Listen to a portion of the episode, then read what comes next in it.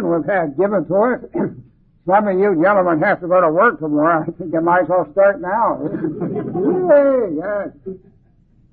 I have a hard time getting myself to come down to earth in Alcoholics Anonymous because of what some people have said is progress.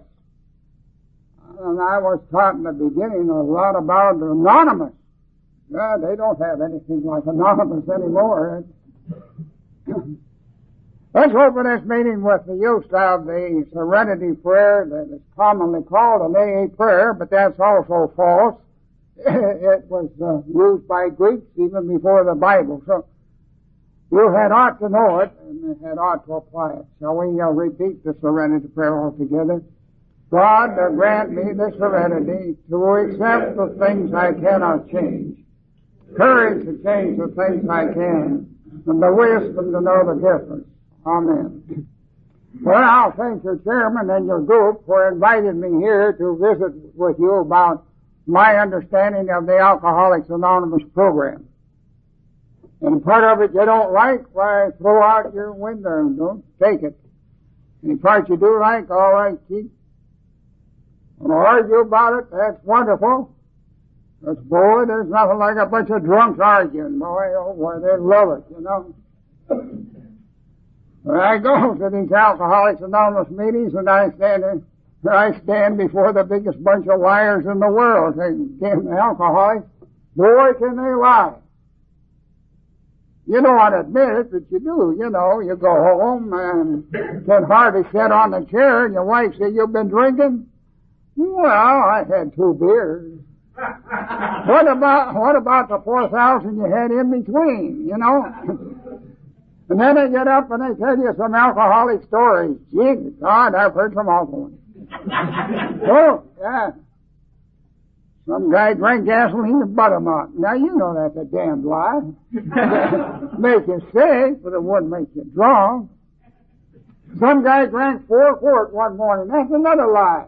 After four doubles, you don't know what you're doing. See? Oh, that we lie. And that's what we learn in Alcoholics Anonymous. We learn to shut that off and learn to be honest. I've had the privilege of doing some things that you folks never will be able to do because of time. I knew in person Dr. Bob and Bill, been in their homes, Henrietta Seiberling and Lois Wilson and so on, drank coffee with them and them. So all I've got out of the Alcoholics Anonymous way of life came from the foundation that they gave me. I've never read a word in the AA program, and I've done without drink. And that shows that you can do it, but I don't think you had ought to. A lot of good things for you to read. but I remember Dr. Bob, when the first time I ever heard him lead a meeting, he made use of sentences out of the good book. A lot of us are a little fearful about something that we think is religion, but that's not true. This is not a religious program at all. He said, Be ye transformed by the renewing of your mind, and keep your heart with all diligence, for out of it are the issues of life. Well, what did that do to me? I'll tell you. I have a thinking problem. Mind, heart. I have a thinking problem. And that was it. There's some more things that I've taken from them. Uh, they had uh, two people get together, talk about stop drinking. And they had a few steps handed in, several of them. And then they had some uh, arguments about different things. Some came from the Oxford movement. Oxford movement is a group out of England, Oxford University, Oxford Street, and so on. they uh, would have one form of public confession. They'd gather around the room and they'd say, uh, well, I stole ten dollars last week. Well, we'll pray for you and forgive you. Now don't do it again. I got drunk last week, well, we'll pray for you and forgive you. Don't do it again. Now the Oxford movement is built on four cardinal principles. They call them absolutes. They are unselfishness, honesty, purity, and love. Henrietta Seiberling brought them over to this little group as they studied in the home of T. Henry Williams and his lovely wife, who just passed away a couple of months ago, age of 92. Then they kind of separated. They got some steps. And they had what they call four absolutes or cardinal principles, and some people said it was just impossible to be absolutely honest. But they are the cornerstones of Alcoholics Anonymous, whether it's impossible or not. So let's keep them. Let's use them. They've done more good for me than all the rest of the writings in the world. Four little words. well, then they had um, some things written and so on, and they had a remarkable man, brilliant, newspaper man out of England, former Oxford man, Australia and so on. His name was Jim Scott. He run a second-hand bookstore, and he was in this new way of life. And he edited these steps, and then they argued uh, somewhat about a name, and they come up with Alcoholics Anonymous. He gave a good definition of it. Naturally, we didn't want to put everybody's name out, and we still had not ought to do that. I have no right to go down the street and say, hey, I didn't know that Joe Bill was such a drunk until I saw him in an AA meeting. I don't have the right to do that. I don't have the right to go to an AA meeting and stand up here and say, you know, there are doctors in the groups, there are uh, scientists in the groups, there are, no, I don't have the right to do that. All I have to do is take care of me. So Jim Scott, he said, the real, true meeting as far as we alcoholics are concerned, of the word anonymous is Christ or God or good is unknown to you until you admit defeat. And in our case, it's alcohol. Study that out and see. Well, there had a few people and they got together and they had what they call meetings. Well, now they have, I call it a bill of fare. Read off their meetings for a month ahead or something. I don't know. Used to be they'd sit there, there'd be 25 or 50 people. Hey, get up here and talk. And somebody said, well, I, I didn't prepare to, you never prepared to get drunk, did you, you bastard? Get up and talk. so that's the way it was. That's the way it was. And that was awful interesting to me, and that's what I've learned. So what they do, they stand up here and tell them a little bit about their drinking career. Now this is interesting to some people. I do it because I know that the alcoholics are gossipers. Boy, do they love to gossip. Now tomorrow, down at the shop or at the grocery store or someplace, you'll hear some, you know that bastard slip under the bridge or two, and they'll talk about me and they'll let you alone, see? so, uh, give them something to talk about. Full of gossip, you know, that's good for you. But we study the individual, and that's what I want you to do a little while, study me. And then I'll turn around and I'll try to study the whole, make up the whole thing. There are people say uh, they drank for many, many reasons, and these are always interesting to me. Drank because I was Irish. I know a lot of Irish people drink and they're not alcoholics drank because I was German. I know a lot of Germans that drink beer, and they're not alcoholics. And they're Italians and say, I drank a lot of wine. A lot of friends of mine are Italians and they drink wine, but they're not alcoholics. Well, they figure out some other reason why they drink. And I think each one of us have a reason why we drink. And now, to see why Maybe I can shatter some people's belief. I came from a family of good church people. There's a big difference I've learned in Alcoholics Anonymous between church people and so-called Christians. My mother and father would have family worship. They'd bless the food and read the Bible, go to church and sing and teach a class and pray and so on. Yet my mother would stick her head out of a window and condemn the neighbors for things my mother didn't think were just right. Then my dad would attend that service, go to church, teach a class, be superintendent of a Sunday school, Yet he would cheat in his business in order to make an extra dollar. They were dry people. They never tasted alcohol in all their lives. They were dry. But they were not sober. And that's the beautiful part about my understanding of the Alcoholics Anonymous program. I am not learning how to quit drinking. Well, that's no trick at all. You can't quit any other way. Cut your damn throat. You'll quit. it's no trick to quit drinking. I quit drinking 52,361 times because was broke. but sobriety is the way we think. There's only one little sentence in all of the Alcoholics Anonymous writings, all the books and all the pamphlets, only one little sentence that has anything to do with alcohol. The first step. We admit we're powerless sobriety. That's it. The rest has something to do with sobriety. And that's what we study. Now, I haven't been sober since I've been in this room. It's impossible for me to be sober more than a minute at a time. I have a hard time controlling this mind of mine.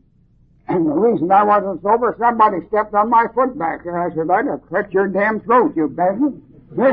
I wasn't sober, but I'm not drinking.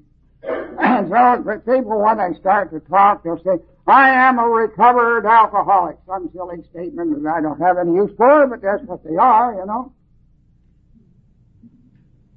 1908 is when I took my first drink and when I got drunk.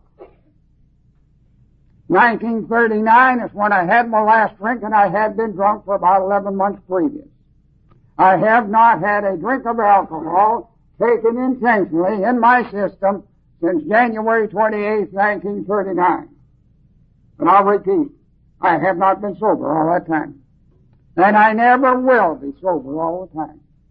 Yes, I get the desire to drink, and I learned that from Dr. Bob. My body always wants to drink, but my mind says no. Ah, to study a family, I have two brothers and two sisters. They never tasted alcohol in all their lives. I am the alcoholic in the family. I have a sister, a couple years younger.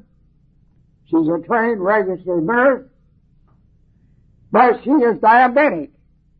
Now we had the same parents. We ate the same food. We went to the same church. Went to the same day school. Played the same games and had the same friends. Why am I an alcoholic and she isn't? Why is she a diabetic and I'm not? I don't know and I don't care. I am never going to waste any of my time trying to go back and find out why I'm an alcoholic. I don't care whether it's because my dad wasn't a drinker or my mother was. I don't care.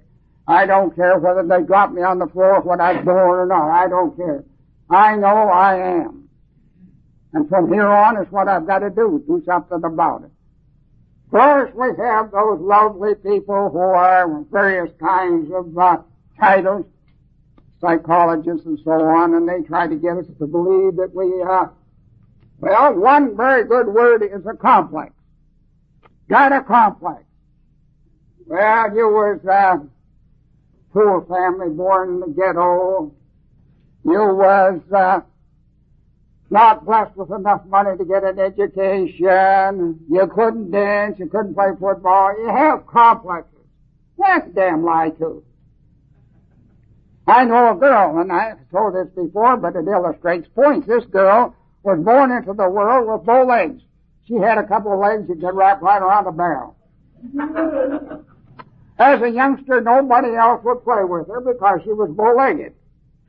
They wouldn't jump rope with her, play jacks or anything. Nah, she's bow-legged. They made it insulted her, you know. She went on up to high school and nobody would associate with her. They wouldn't have her go to any of the social affairs. She was bow-legged, poor thing. Got her up to the senior prom, well, she mustered enough courage to go. A room such as this, you know. Poor bow-legged girl standing up against the wall. And there was a fellow there, probably something like me, and he had a bottle with him. Goes over to this poor wallflower. Now she's bow-legged. Have a drink of this bottle, huh? She took a drink, and one leg got straight. Then she took another drink, and the other leg got straight. You know, she danced herself into AA 17 years later. Now she's still bow-legged. yeah. Well, I want them to answer the question, where did her complex go? Huh? Where did it go? Well, that's true with all kinds of complexes. If you think you got one, throw it out the window. Now, we got a disease known as alcoholism. Well, I drank all through my early life. It may not be all right for me to illustrate, too, the benefit of what we had in the beginning, and that was a doctor. Dr. Bob, a physician. And he had an awful lot to do with the uh, development of this AA program. See, he was a physician. So he compared this disease to diabetes. Some people think this is a little silly, but it's a very good thing for you to think about. A person who has diabetes will go to a doctor and he will test your blood and say, well, it is too bad, but you're diabetic. Now why? They don't know. They don't know why. Something to do with your pancreas or it gets mixed up with apple pie, but anyhow, you're diabetic. Now you can have no more, uh, fats and no more sugars and no more this and no more that, and you must take your insulin not to be cured, no, but to keep well. They will never be cured. So our Dr. Bob said the same thing is true with the alcoholic. Except nobody in the world can tell you you're an alcoholic except yourself. You have to decide that. Now, then you decide you're an alcoholic, and he also told us that in order to keep well, you must do like a diabetic, and that is take medicine. Their disease is physical. Ours is mental and spiritual. And ours is composed of three doses. First thing in the morning is to get your mind clear and make a contract with your understanding of a higher power. This is commonly called prayer or quiet time, whatever. You can read something if you want to, but make a contract with your understanding of a higher power. Like Dr. Bob said, God, you and I together could do without a drink today. And the second dose of medicine is because you've done that in the morning, you will be given the opportunity during the day when you need it the most. You will be tempted to lose your temper, to take a drink, to lie, cheat, steal. You'll be tempted. That is the time for you to forget yourself and go and help your fellow man. Not always sponsorship.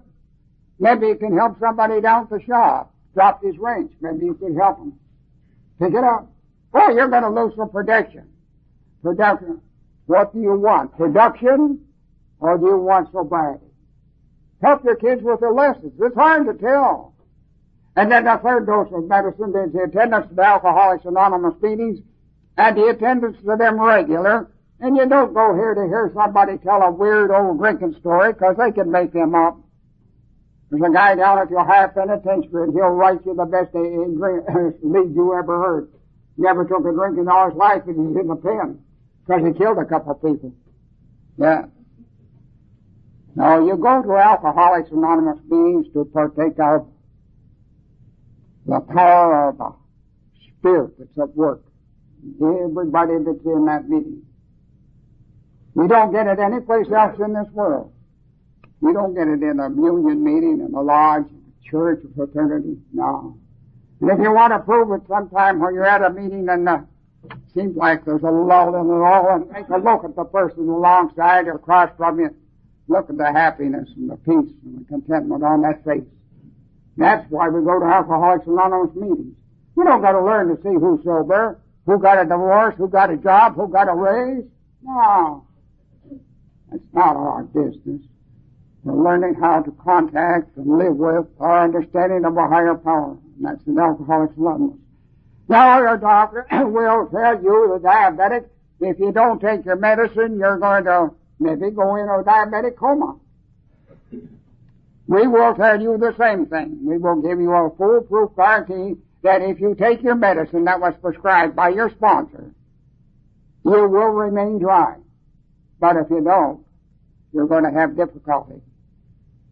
And that is the beautiful part about it. God, I'm glad I'm not like my sister. Know, I can eat anything I want to.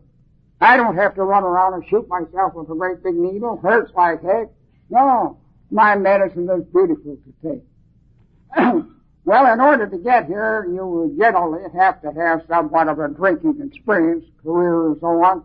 I drank, drank in high school. We had a teacher that gave us some alcohol in our chemistry class to perform experiments with. Well, I drank mine. The heck with any experiments they've done. Well, I, I wanted to be, I wanted to read the law, and so I uh, enrolled night school law school with a couple of years. Then I wanted to travel, didn't have money, so I took a job as a salesman. I traveled all over the country. I worked for the Hershey Chocolate Company and sold candy all over. And now I've been in AA. I learned an awful lot about me. Yeah, I learned that I was going through what they call blackouts. And God, that was wonderful. God, I worked the northern part of New York State for a whole week and I didn't know until I got paid. It was wonderful. I didn't know whether I had a cold or my feet hurt. I didn't know a thing. And it was a funny thing about I sold more merchandise and collected more money that week than I ever did before. Now, a portion of my mind was working. Yeah, I remember they put me in a car down in the Southern Hotel in Columbus, set me back on the wheel, and I drove all the way to Cleveland. Don't ever remember leaving Columbus. A portion of my mind is working, but you can't depend on it. That's why we see these drunks going up the road weaving around. A part of their mind is working. They know that there's a wheel in that car and they know there's a pedal and a brake, but that's about all, but they go. yeah, there's a part of their mind is breaking. Yeah, crazy bunch of idiots. I quit driving the road and took a job in an office. Now I'm under 25 years of age and I've already been arrested and been in jail once for being drunk and once for embezzlement and so on. I, I had a little bit of trouble with drink. That didn't bother me. What the heck? Other people go to jail too. But I've heard people say something about pity. Do they call it? Self-pity. First time I went to jail, I woke up somewhere in the neighborhood at two or three o'clock in the morning. I was laying on the floor, cold old cement floor, and I woke up and uh, wondered where I am. Uh, and I found out, hey, look at the bars. Look at here, Jesus, I'm in jail. That's where I am. Yeah, I'm in jail. So here I started then with this stuff called pity. Whoa, whoa, whoa, whoa, here I am. I went to high school. I was president of the Y High Y class, uh, and then I was the best quarter miler on the track team. Everybody looked up to me as wonderful. Here, all those sweaters I won. To look at me. Here I am in jail. I'm a jailbird. Some girl in the bunk, some fella in the bunk above me said, what the hell's the matter with you? Well, I was the best regarded young man in this whole town. I was. Did you know who my old man was? I said, no. Well, he said, he's Mr. A.E. Adams and he owns the American Chicle Company. And he's worth seventy million dollars and I'm in jail because I'm drunk. Now go to bed, you son of a bitch. well, I, I got out of jail. I was so ashamed that I wouldn't walk up the main street. I walked up the alleys back. Oh, I was ashamed. I was, you know, I had self-pity. I was full of remorse. Oh, Davy, you know, it's wonderful. Six months, you know, I was, oh, geez, I wouldn't go near town, near that jail. Oh, no, no, no. Well, something happened, but I got drunk and I landed in jail again. well, uh, I did the same thing. I was ashamed. I walk up the alleys and so on. But this time it only lasted six, seven months after I was arrested. The first time I got arrested three times in one day and didn't mind it a bit. now, it didn't bother me. Well, I, I quit traveling the road and I took a job in an office and I was promoted very rapidly. Somebody also has said that uh, this higher power, he blesses the alcoholic. They stagger across the street and they never get hit. If they do get hit, they bounce back up and wouldn't get another drink anyhow. Very lucky, you know. well, anyhow, I got an awful good job and I was promoted very rapidly. I was in the financial side of a great big company. So I got married and I bought a house and I paid for it. Bought my wife a car. I had a car. Belonged to the city club and the country club. Looked at myself as a youngster and I said, maybe this won't last forever, so I bought a great big handful of insurance so I could retire at the age of 45 on a couple hundred dollars a month and so on and so forth. I'm powerless over economic conditions too, because God, when I was 45, I couldn't buy a short beer.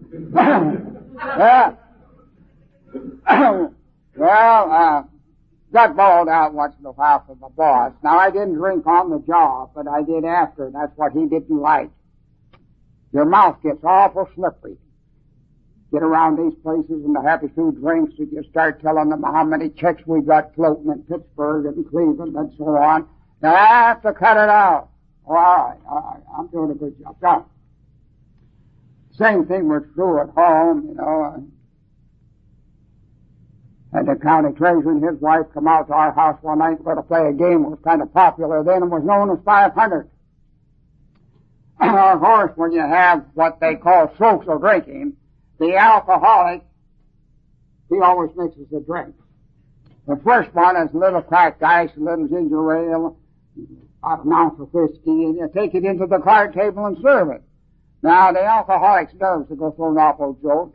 They'll sit there and they'll sip and they'll sip and you'll say, Jesus Christ, drink that down, will you, so I can get it. yeah. Well, you'll, you'll stand it a little while and then you'll drink yours down. You don't care what it is. Then you go out to where you got it, usually in the kitchen, and you get one of yours. Mine was a quart. Now, when I, I had a quart in me, I go into the card table. I'm ready to play. They're sitting there sipping on a little old ounce of whiskey. That's it. I show you exactly what an alcoholic is, and if you don't know, he's a drinker with his feet firmly established in midair, and he does everything backwards, and that's exactly what I did. I threw him out, threw my wife out, and kept his wife. now that's the way the alcoholic works. Yeah. It sounds humorous, but that's awful. That's a terrible way to live. We had this little boy of ours born, everything lovely, perfect boy. We have one of our steps says something about making amends. Did you ever study that out a little bit and see how deep it is? How big of a responsibility it is? Make amends? Got a little boy of ours laying in a crib, say, four, five, six, seven months old, laying there, and you go in and look over that crib and you look, boom. that little thing looks up and he sees something more hideous than he'll ever see in any zoo in this world. And he'll smell something he will never smell again except in all the toilets in the world stink. I shattered his nerves. He's 45 years old and he's still nervous because of me, what I did when he was a baby. How can I make amends? I can't make amends to him. The only way I can do it is to be kind to other people. Those are just one, that's one of the things, but I got lots and lots of them. I have an awful lot to do to make amends. That is beautiful home, and I have heard people say they drank for many reasons, complexes. I drank for one reason and only one reason. I lacked humility. I did not want to admit defeat. John Barleycorn could never lick me. I'd go in in the morning, you bastard. You got me drunk yesterday, but I'll show you today. I won't let you lick me today. That afternoon I was back again, fighting them again. Takes an awful lot of humility to admit defeat. Try it sometime. And just a little kid trying to have a little fight around the neighborhood. Today you got licked in there. You know, if you go after that kid again tomorrow, you get another licking. So it took a little bit of humility on your part to stay away till you got a little bigger, a little stronger, whatever. Yeah, takes humility. In our home, which was actually beautiful, and because, not because it's an earthly possession, but because of a picture that's indelibly impressed upon me, shows where I was at the peak of my pedestal of ego, the great I am. I am the best. I had the drinking this night, and I came downstairs in our living room. I was going to get some cold water. There in this living room with the buff colored walls and the French windows and the drapes, the rose-colored sofa, sofa up against that buff-colored wall with one soft light burning. There was a lady dressed in white beaming by that sofa. What in the world are you doing down here at this hour of the morning? She said, I'm praying. Praying for what? You got a house, You got a car, got a healthy baby boy, you've got society, go to Europe when you want to. What do you want? I want you to stop drinking. I want you to be sober. Don't bother about me, lady. I'll quit when I get ready. Now that's true with everybody. Your sponsor can talk to you. You can throw you in and out of St. Thomas Hospital. Your loved ones can plead with you. Your doctor can frighten you. If you don't quit, you'll get cirrhosis of the liver. A cop can get you into jail and say, if you don't quit, I'll throw the key away. You'll quit when you get ready and not until. That's me. My wife studied me after a little more drinking, a little more trouble. In 1925, she said, you are an alcoholic. Lady, where in the world did you get that? She said, I don't know except I've been studying you. Every time you take one drink, you want more and more and more and more, and you keep on going and going. The other night we had guests out here. I took a drink, they took a drink, and that was all. You took a drink and you messed up everything. No more friends, break our furniture. And we went on our vacation, she said, I took a drink and that was all. You took a drink and I didn't see you for three weeks. You are an al- alcoholic. You are a sick person. I said, that's fine, lady. Now when I get drunk, you'll have to help me. That is in 1925. I had admitted to myself and to another person, I am an alcoholic. That's ten years before anybody ever heard of Alcoholics Anonymous. That's not what it says in Alcoholics Anonymous at all. There are alcoholics in this room and in every meeting in the world, and they have admitted to themselves and to others they're alcoholics. But they're going to get drunk again and again and again until they become honest and sincere with themselves and admit they are powerless over alcohol. And that's the difference. That's the difference. when 1929, I found a new bootlegger and I bought a bottle of Canadian Club from him and it was made of wood alcohol and I was stricken with total blindness. And most people who said, Jesus, God, if I go blind, surely quit, not me. I said, say, God, if you're punishing me for drinking, I'll show you how to drink. And I did. Yeah, I started drinking. Mm. I lost the job, I lost the home, I lost my wife, I lost the boy. But that didn't matter. I could still drink and get drunk. There people say, I hear them right off, better quit or you're going to lose your home, your divorce, your wife will divorce you. I got lost well without a home. No taxes to pay, no rent to pay, no clothes to buy. Better quit you're going to lose your job. I got along swell without a job. Made more money I was making while I was working. Then you don't have to quit because of a job. Doctor in the hospital said, if you don't quit, you're going to die. You're going to die with uh, cirrhosis of the liver or cancer. So what? I said, the guy in the bed next to me, he died last night with TB. So what? Didn't fight me. No. Well, unless you want to, you can make up a reason for your quitting, and that might be helpful. So I have watched people die. Didn't fight me in the least. 1932, there was 13 of us stole a five-gallon can of distilled alcohol from a gas station. We took it under a bridge and we drank it. Next morning, 11 of them dead. You stumble over a lot of dead bodies. You think, God, you ought to quit. Not we two. I was sick and nervous. He was sick and nervous. I had to have a drink. He got us a drink. It was all right. So what? Well, there are people with worse stories than mine, but as far as I'm concerned, I have the worst story in the world because it's the one that got me to stop drinking. Your story didn't faze me in the least. Now, my story got me to stop. If your story had ought get you to stop. So, about 1932, I started to think a little bit. I am now in a condition, in a state of mind that Dr. Bob labeled some people just want to want to quit. Try to understand what that means for yourself. I know for me. Just want to want to quit. Now I wanted to quit. I wanted to want to quit. Did I? Yeah. So I went to church. There before a congregation of 800 people, pastor prayed for me. Dear Lord, please forgive this man his sins. Well, I had done a lot of things that wasn't just right. God, I'd written an awful lot of bad checks. Charged them, uh, charged all kinds of things to other people's accounts. Just an awful lot of things. Then he said, Dear Lord, here he comes now, this drunkard. Uh, uh, dear Lord, please take this appetite away. Well, I went across the street to the beer garden, said the good Lord took the appetite away, and he did, and I got drunk. Yeah, I don't know.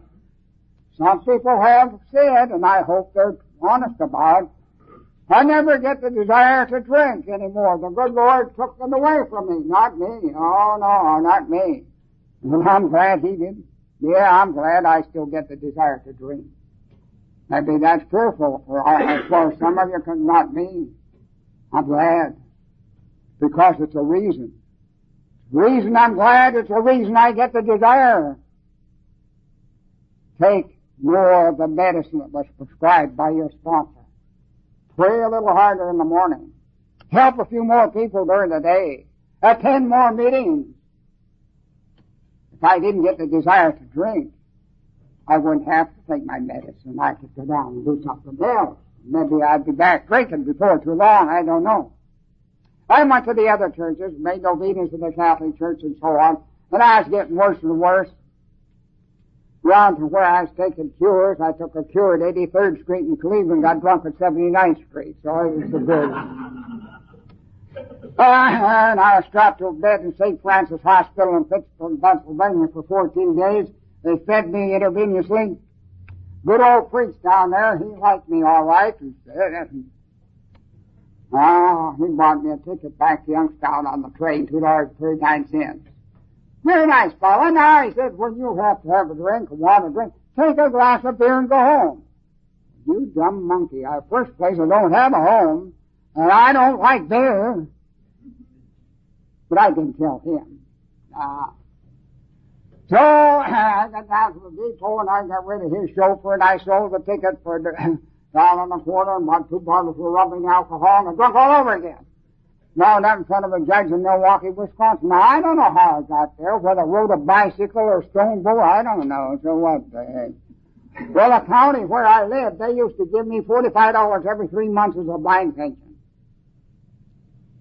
I spent mine on booze.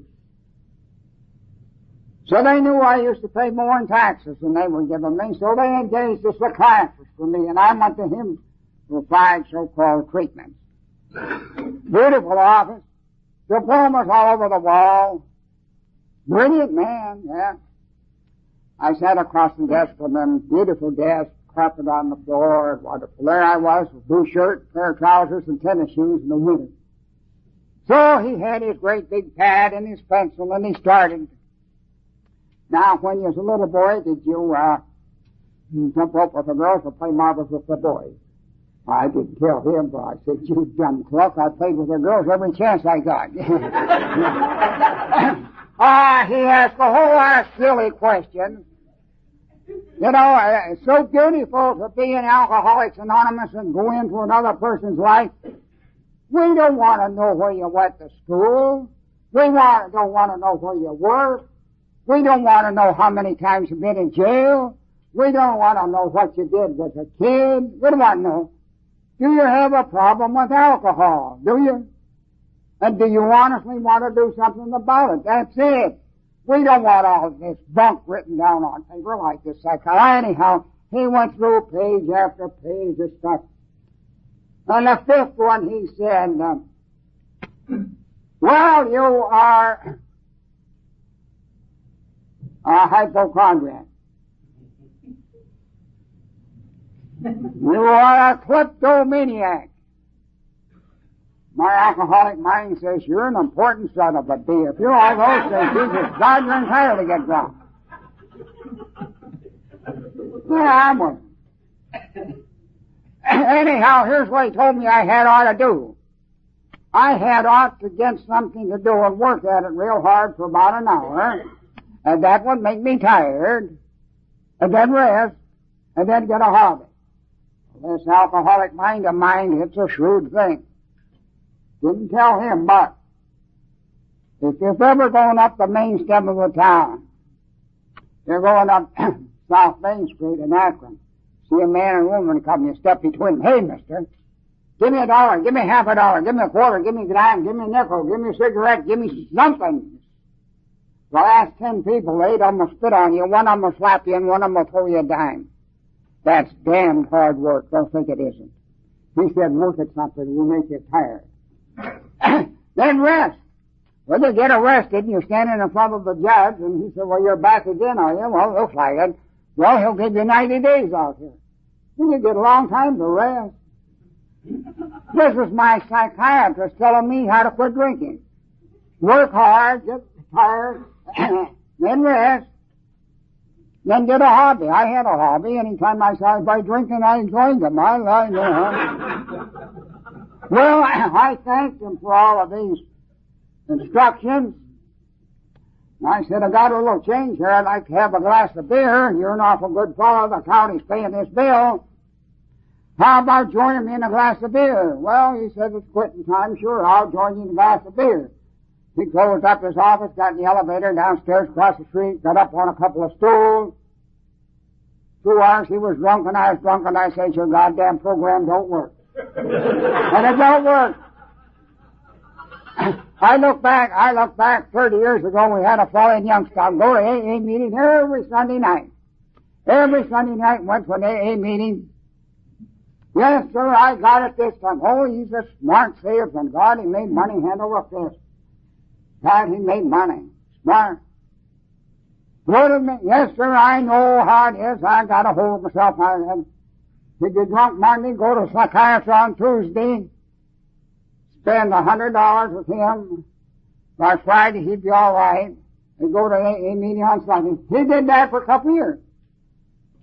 What good did it do him to go to a psychiatrist? What good did it do him to go to AA? That's what he'd have to answer. His answer was in AA, but he didn't want to accept it.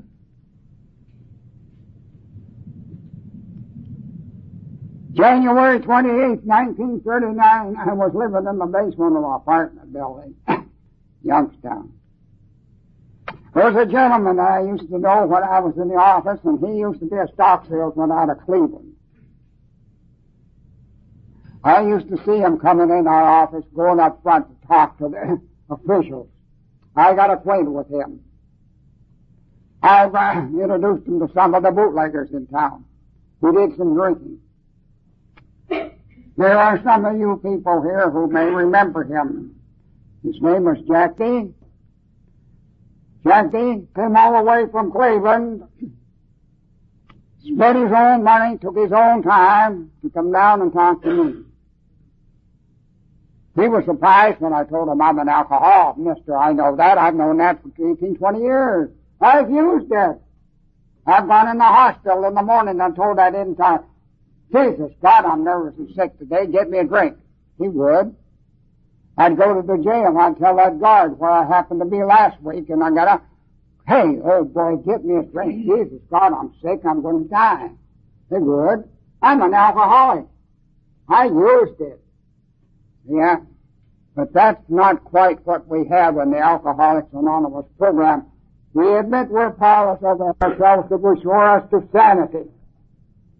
Then he gave me four cardinal principles. At that time they used to call them absolutes. Honesty, unselfishness, purity, and love. that was my instructions into the Alcoholics Anonymous program. He left me. I lay there for a couple of days, the first two of which I didn't know for sure whether I was going to think or die or live or what I didn't know. Pulled my hair, tore my clothes, slobbered, sleep little while, wake up. I had been drunk on and off for 11 months. I weighed 93 pounds. I had no teeth. Was totally blind, had a cane and so on. Jesus God. Well, a couple of days of that, then my mind started to function a little bit. Well, old boy, you bought this and you paid cash for it, now suffer it out. That's true. See them laying over at St. Thomas Hospital and they're, not my fault you're there, mister. It's your fault. You went and bought it. I didn't. You bought it. You paid cash for it. Now suffer down. Yeah. You think I'm going to wave a wand over your head and say, get up and go back to work? No, you bought it. You got to suffer now. Yeah. Yeah. So as I lay there, I got able to think, Jesus, hey, you're all alone. Well, that's right. I'm all alone. There's not a person or a thing in the world knows where you are. That's right. Hmm. Well, I've been alone before. Hotel rooms, boxcars, jail cell. Why? Why is this different? Because he had given me hope. And that is the thing that we are privileged to carry with us every time we're invited to another person's life. We carry with us hope. And there's hope for every alcoholic, every narcotic, if he only wants to be honest and sincere with himself. Nobody can instill that in you. You have to do it yourself. So, said I had to develop a belief in a power greater than myself, and that drove me up the wall because Jesus, Al Capone, go out and shoot a couple of people, go to church, put a hundred dollars in their kitty. My dad would pray at the table and then cheat in his business. Ah, what the heck's this rust? But I'm drunk. I'm in an awful mess. And he looks awful good. Yeah, he's awful good. He's back working. He's wonderful, huh? Yeah. But if you remember, Jack Darrell had what we call in the Smokestock spiritual experience of the telephone booth from Buffalo, New York. That didn't come to me. No, no. So as I lay there my mind started to function a little bit, I said I didn't have a drinking problem, but I had a thinking problem. I thought myself into every drunk I was ever on. I used to be working, making money, I used to love to go to Ohio State and see old Chick Harley play football. 1917, along in there. I used to love to go out South Bend, Notre Dame, and see the Four Horsemen play football. Along about Wednesday, I'd get a couple of quarts. By Thursday, they'd be gone, and by Friday, I'd be drunk. I'd get out to a football game, and I didn't know whether I was playing tiddlywinks or what I was doing. Took me three days to think myself into that drunk. Yeah. And I have to think myself sober, too. Well, now I had no home to go to, no job, no income of any kind, nothing but a white cane. Well, they took away my blind pension. I used to sell a magazine now and then to make a bite eat. When I started out into the world, I became honestly, sincerely grateful for the privilege of being an alcoholic, for the privilege of being invited into the Alcoholics Anonymous program, for the privilege of having a man love me enough to come 60 miles away and take his time and his money. So my Alcoholics Anonymous program was one of gratitude, thankful. So every hour on the hour I stopped in my mind and I said, thank you. Now I don't know if I'm thanking God or angels or heaven or hell, I don't know. But I just say thank you. I hear a whistle blow, I say thank you. I hear a clock chime, I say thank you. And I went along through life doing that, sold a few magazines, made a bite to eat now and then. I was there about eight weeks and I had a little meeting. There's six alcoholics and four women get together at the house. These people had jobs, they had homes, they had income, they had cars, they had good bodies, everything. I went. They talked a little bit about the Oxford movement, a little bit about Dr. Bob and Bill and a few things like that, and then they talked a little bit about drinking, and then they closed with the Lord's Prayer. And then this fellow in whose home this meeting was being held, he come over to me and he said, I want to tell you something. I said, yep. Said, you're half blind old bastards. You got no more intention to keep us sober than the man on the moon.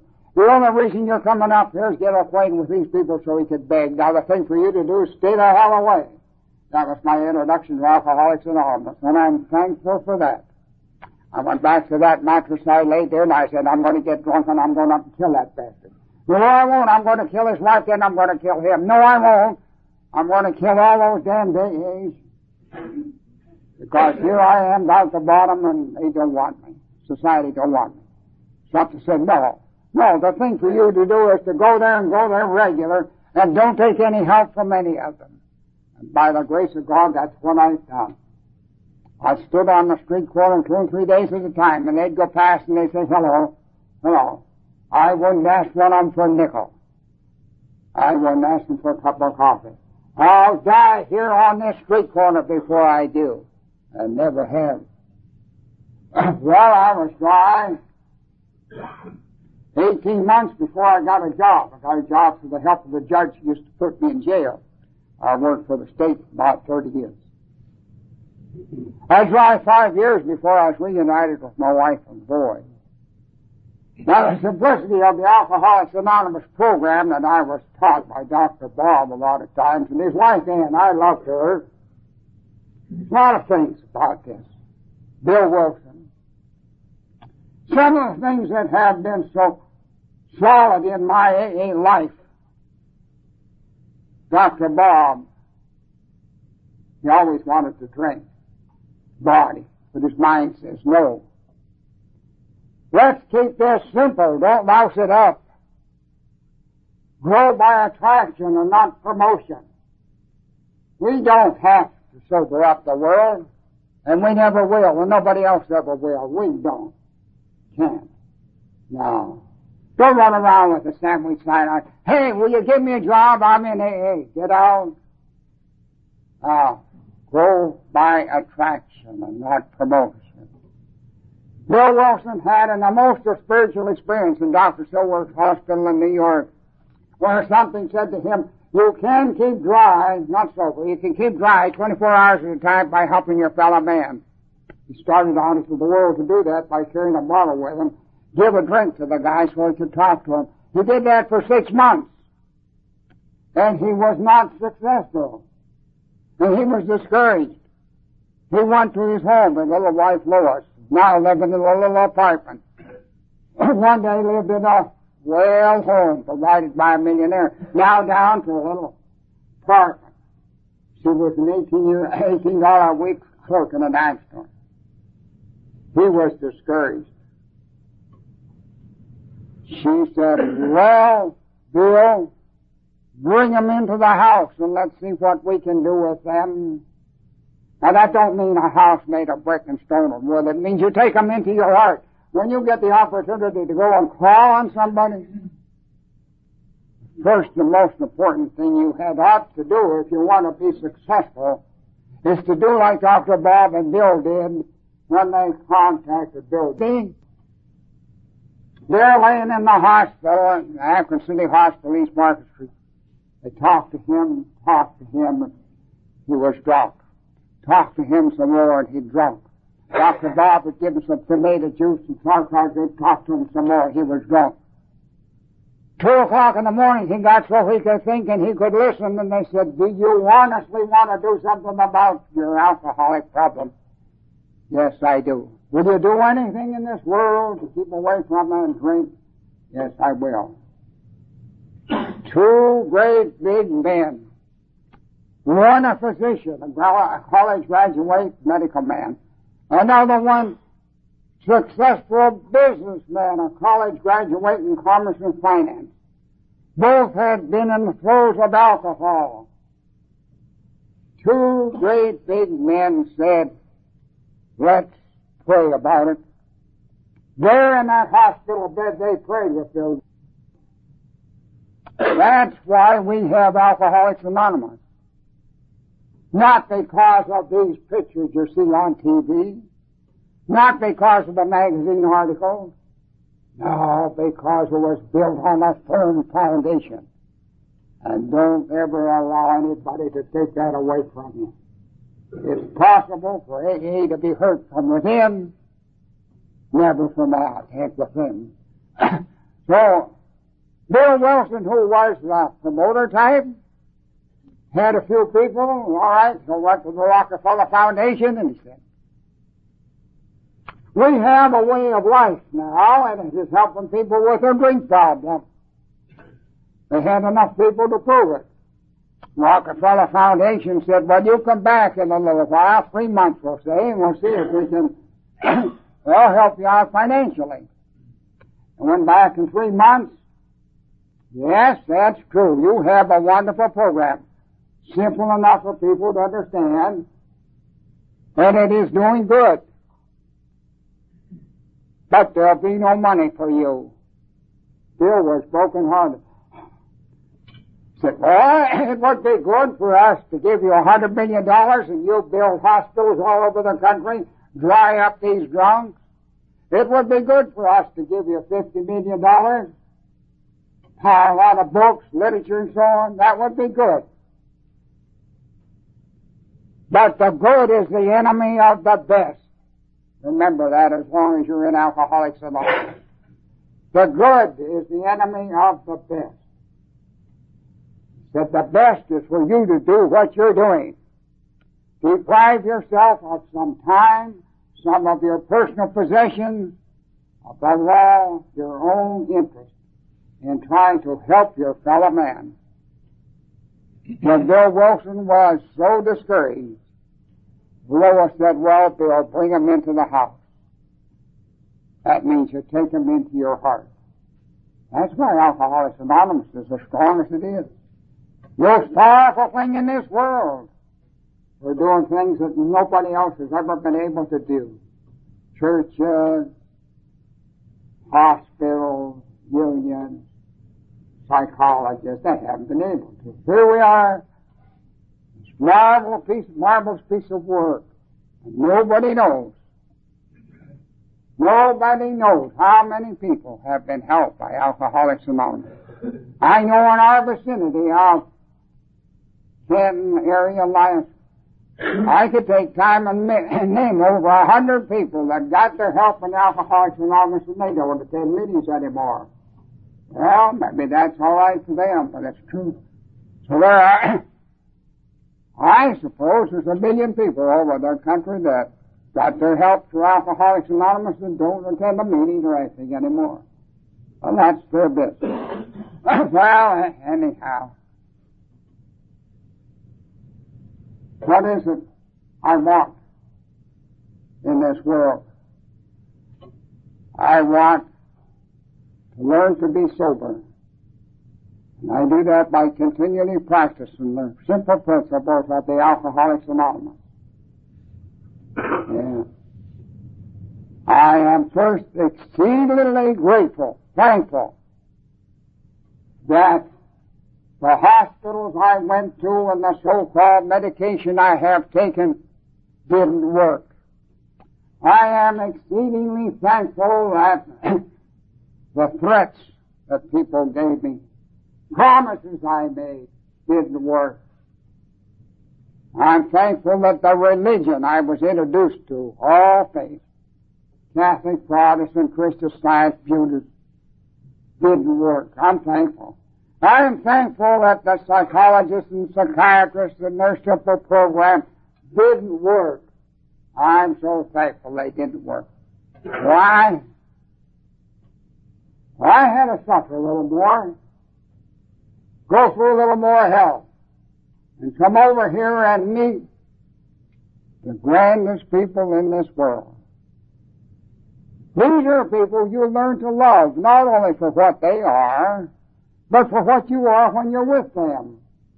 Can you review back a little bit in your mind and see somebody that you know going down the street and you say, Hi, Joe. Oh, uh, yeah. A little bit later, you both got into Alcoholics Anonymous and you're trying to live it. See the same fellow go down the street? Hello, Joe. Oh, hello. How are you? Well, not too awful good. Well, what's the trouble? Let's go in and get a cup of coffee and talk about it. These are the people you learn to love. We're here because our sponsor loved us and for no other reason. He didn't do it to build up his admiration. God, if he did, all he'd have to do is get drunk and stand up on the public square on his head. Yeah, we're here because your sponsor loves you. These are the people you learn to love, not only for what they are making of themselves, but for what they are helping to make of you. There's a beautiful girl I know in the northern part of Stark County. Her father was a very successful steel man. He used to give her a little spoonful of alcohol when she'd have a cold as a little tot. She went on up to high school. Once in a while, some of the girls would have, oh, martini or something. She might taste one, but that's all. She went to Vassar and was a good student. And the girls there used to have their highballs and their martini. Oh, once in a while, maybe once a year, she'd take one, that's all, you know. After her graduation, very successful in every way, she got married to a very successful man, also in the steel business, a lovely home. They had two fine children. Husband used to entertain and have some drinks around. She didn't bother. No, didn't bother. They drank some, you know, it was always there, big bar in the basement and so on. These two little youngsters growing up, they got in school, some unknown reason, she started to drink, this lady.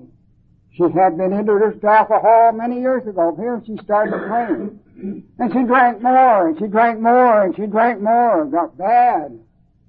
Kids would come home from school, and then she'd be laying on the floor drunk. Caused her husband an awful lot of anguish. He was worried sick. He engaged the doctor, but the doctor couldn't help her. Always give her a shot or something. One more of it. Went to psychiatrist. Big treatment. Big money. Go home and pretty soon get drunk again. Couple of years of this. She walked out. She walked out of a home, security, income, lover, family, children. She walked out. Two months had gone by. There was a lady in Alcoholics Anonymous found her. Yes, she was down along the railroad track. Same dress on when she left. Her hair hadn't been combed for months. No lipstick, no rouge. She looked like a skeleton. This lady said, there is a way. There is a way if you want to be honest with yourself. If you want to be sincere. She did accept the Alcoholics Anonymous way of life. And she stands before a group such as this. Yes, I am an alcoholic. And I have admitted I am powerless over alcohol. And with your help and the help of my understanding of a higher power, I have regained my self-respect. I have returned with my family. But above all, I have a way to be happy, peaceful, and contented. Now, when that happens, don't that do something to you? These are the people you learn to love, not only for what they are, but for what you are when you're with them. That's why Alcoholics Anonymous is doing things that the other groups can't do. See, if I would have been sobered up by a psychiatrist, I'd have quit drinking. That's all. I wouldn't have to be honest anymore. No, I wouldn't have to be honest. I can connive, I can rationalize, and so on. Uh, my boss was a former probate judge in Ravenna. He had gone to school as an observer way back in 1930. Now, in this work I was in, we used to have, uh, we used to travel. There's 230 on the, in the department. They travel over and above the state, and you have to turn in an expense account every two weeks. Bus fare here there, meals and so on, and uh, telephone, postage, whatever. And the clerks down there in Columbus, they'd get these and they'd go over. And they'd go over with a fine tooth comb. Boy, oh boy, if you was trying to. My boss, who be judge out of Ravenna, who had gone to some AA over there in Akron, King School, he said, you don't have to examine Norm. He's in AA honesty. Honesty. when I went to church. They didn't teach me honesty. No, I learned it in Alcoholics Anonymous. I've had the privilege of talking to schools, a lot up around. High schools around through here. There's a couple of young ladies, they were juniors in this high school, and they were going to take the midterm examination. Uh, they were about to study in the, in the library. And they, uh, one girl said that. I know where to get a copy of that examination. We can get it, you know, and you and I can study it. And then we can get a good grade, huh? The other girl says, no. I don't want you to get that examination. My parents are in AA. And they teach us honesty in our family. I don't want you to steal that examination. Those two girls got the highest grade in that test. They didn't steal. and the principal of our school told me about three months later that they had put that story in their paper, school paper. Over one third of those kids are practicing honesty in that school all because of Alcoholics Anonymous. I know a young man down in our camp area, and he was a salesman for one of the companies, and he wanted to transfer employer. The employer says, yes, sir, we'd love to have you. Done a good job as a salesman around, and everybody knows it. We'd love to have you, yeah. Well, uh, this fellow said, I will go with your company, but I will not butter anybody's hand. I will never put any money under the table to get another order. Boss said, you must be an AA. Said, yes, I am. Honesty. Honesty. Yeah. Unselfishness. I have some of the grandest people in this world as my friends. I can't drive a car, but they're willing to go a mile out of the road just Either to help themselves or to help me, but I'm grateful, unselfish. Yeah.